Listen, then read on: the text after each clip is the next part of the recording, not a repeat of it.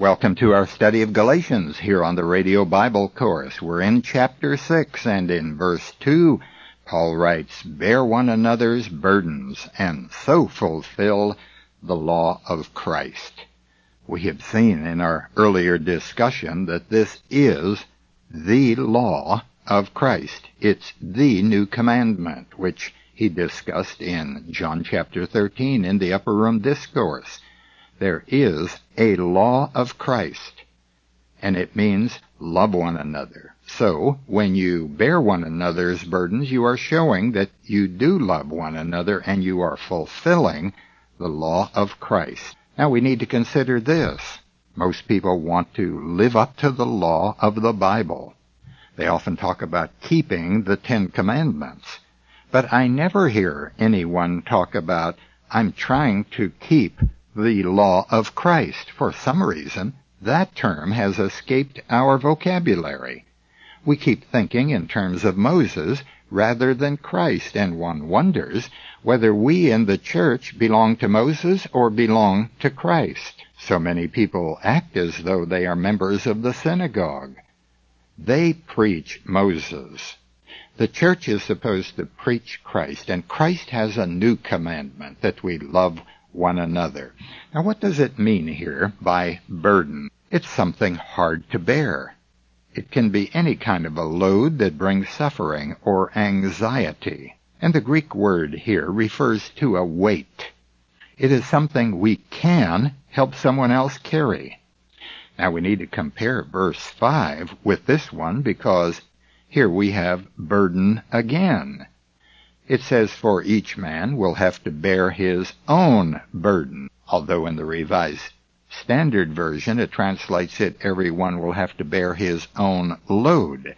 And I'm happy here that they did make a distinction. The Authorized Version seems to form a contradiction between verse 2 and verse 5 because it says, Bear one another's burdens and then in verse 5, everyone will have to bear his own burden. Well, there are two Greek words. And in verse 5, the Greek word for load or burden is phortion, which does not emphasize weight. Now let me illustrate. Responsibilities can be burdens.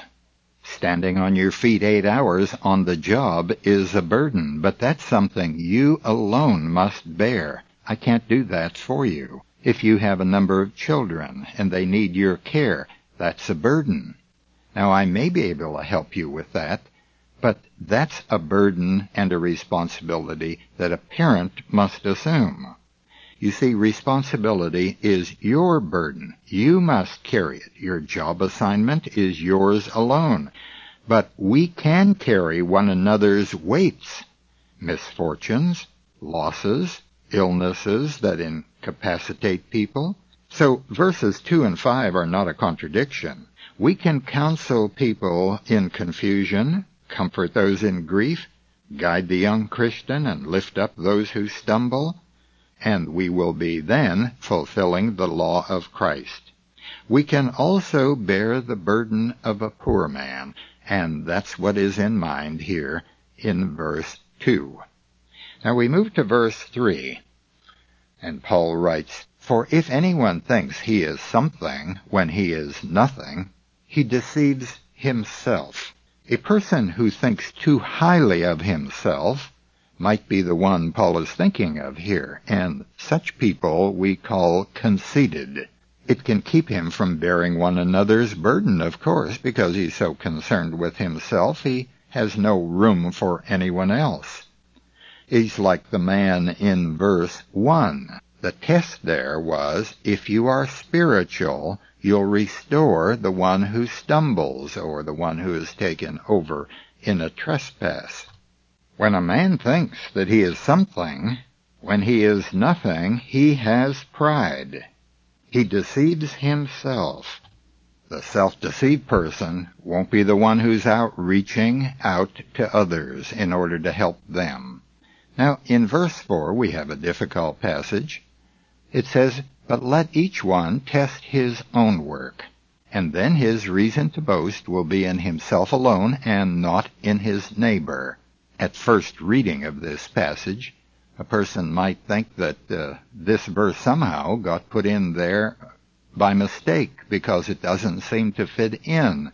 But the context does help and fit this verse into the context. Now, what's the context about? First, your attitude toward a fallen brother. Then next, in verse 2, your attitude toward a burdened saint. If we have the proper attitude, both toward the fallen brother and the burdened brother, then we can be happy with ourselves and as Paul says, have reason to boast or take pride, and that means a sense of exaltation. That is, we will be happy with our accomplishment. But comparing ourselves with others, and especially with those who fail or are weak, that is not a proper measurement of how well we are doing as Christians. It is quite natural for people to want to compare themselves with others, but that's self-deceiving. I have discovered in talking to people about their faith, and when they talk about why they think they ought to be going to heaven, they often say, well, I'm not as bad as some people are, and I notice that they are comparing themselves with the worst kind of people instead of the best kind of people. Now we move to verse 5 where Paul writes, For each man will have to bear his own burden or load. This is a word for a soldier's equipment or his pack. It's his alone. And no one would expect another soldier, even if he were a brother, to be carrying his pack when he has his own to carry. There are things we have to do ourselves. We need to support ourselves. We need to bathe ourselves and feed ourselves. That's something that is our responsibility. Each man will have to bear his own load. Sickness and the consequence of it, death, is something each one of us must face. And if we are believers, we don't have any fears. But that's something each one of us must bear. If the unbeliever has even a greater burden, because he doesn't know what's going to happen to him and he fears the judgment that is certainly facing him. Revelation chapter 20 talks about that judgment when the books will be opened, we'll stand before God. But believers also have a judgment, and that's described in 2 Corinthians chapter 5, verse 10. We'll stand before the judgment seat of Christ to receive what we have done in the body, whether it be good or bad. Now we move to verse 6. Paul writes, Let him who is taught the word share all good things with him who teaches. This seems to be talking about Bible teaching or teaching of doctrine. This is not talking simply about someone who is a teacher. You may be teaching a Sunday school class, but here it's talking about let him who is taught the word share all good things with him who teaches. The activity described in this verse then is centered on the Word, and that's a reference to the Word of God. Now the words being taught is in the present tense, and that suggests continuous or regular teaching. And it's the Greek word from which we get catechism, and this word is catechumen, being taught. Now, what is Paul saying? Well, keep the context in mind again. Let him who is being taught the word share all good things with him who teaches. Now think again of verse 1. If a man is overtaken in any trespass, you who are spiritual should restore him in a spirit of gentleness. And how do you restore a brother like that? By teaching. Therefore, those who help restore, now I'm referring only to the context here to help to understand this passage, if those who restore the fallen brother need teaching. And if there are people in the church who have been taught, they ought to share all good things with him who does that teaching. Now let me make a few observations.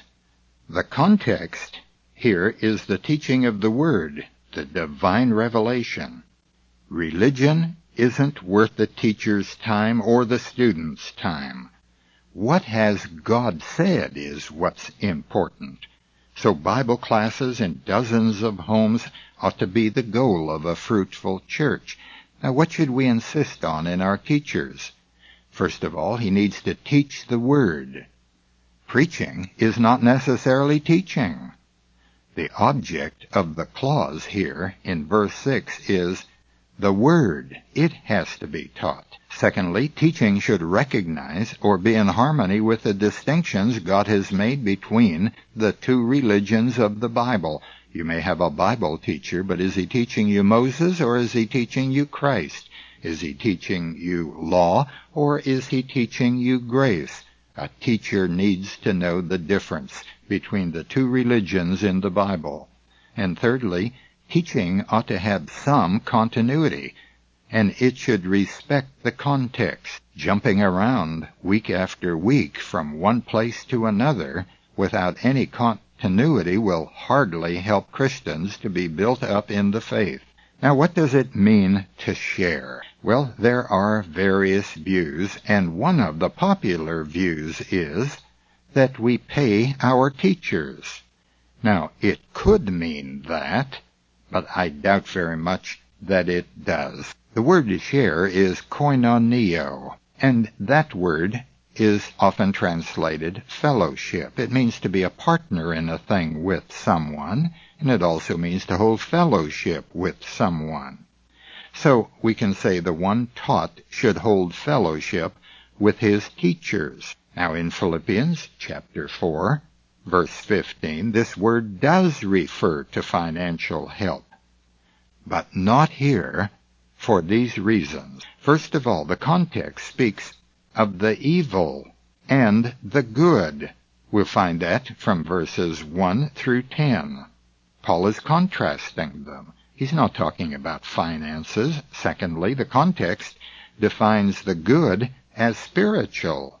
Third, Paul would be foolish to be mentioning money at this time because he already has a strained relationship with the Galatians and this would only compound the problem. And fourth, Paul would be giving the Judaizers a new reason to attack him. They could then say, Paul is interested in getting your money. If you will pardon the personal illustration, perhaps this explains the passage. I have been taught the Word, and many people who teach Bible classes call me from time to time to ask me to explain a verse, and I often gladly take time to do what I can to make that passage more understandable to them. This may be an application of verse 6, which says, let him who is taught the word share all good things with him who teaches. If you teach a Bible class, or have considered doing so, you will be pleased to know of our verse by verse teaching tapes, which will help you to prepare your lessons. Teaching tapes of most of our New Testament epistles are available for your private study. Here's what you can expect. Biblical words will be defined, and the cultural background is considered in explaining a passage. Verb tenses are examined, and difficult passages are not passed over. Until tomorrow, this is Nick Calavoda reminding you that the word gospel means good news. Our address is Radio Bible Courses, Post Office Box 14916, Baton Rouge, Louisiana, 70898. The website is rbcword.org.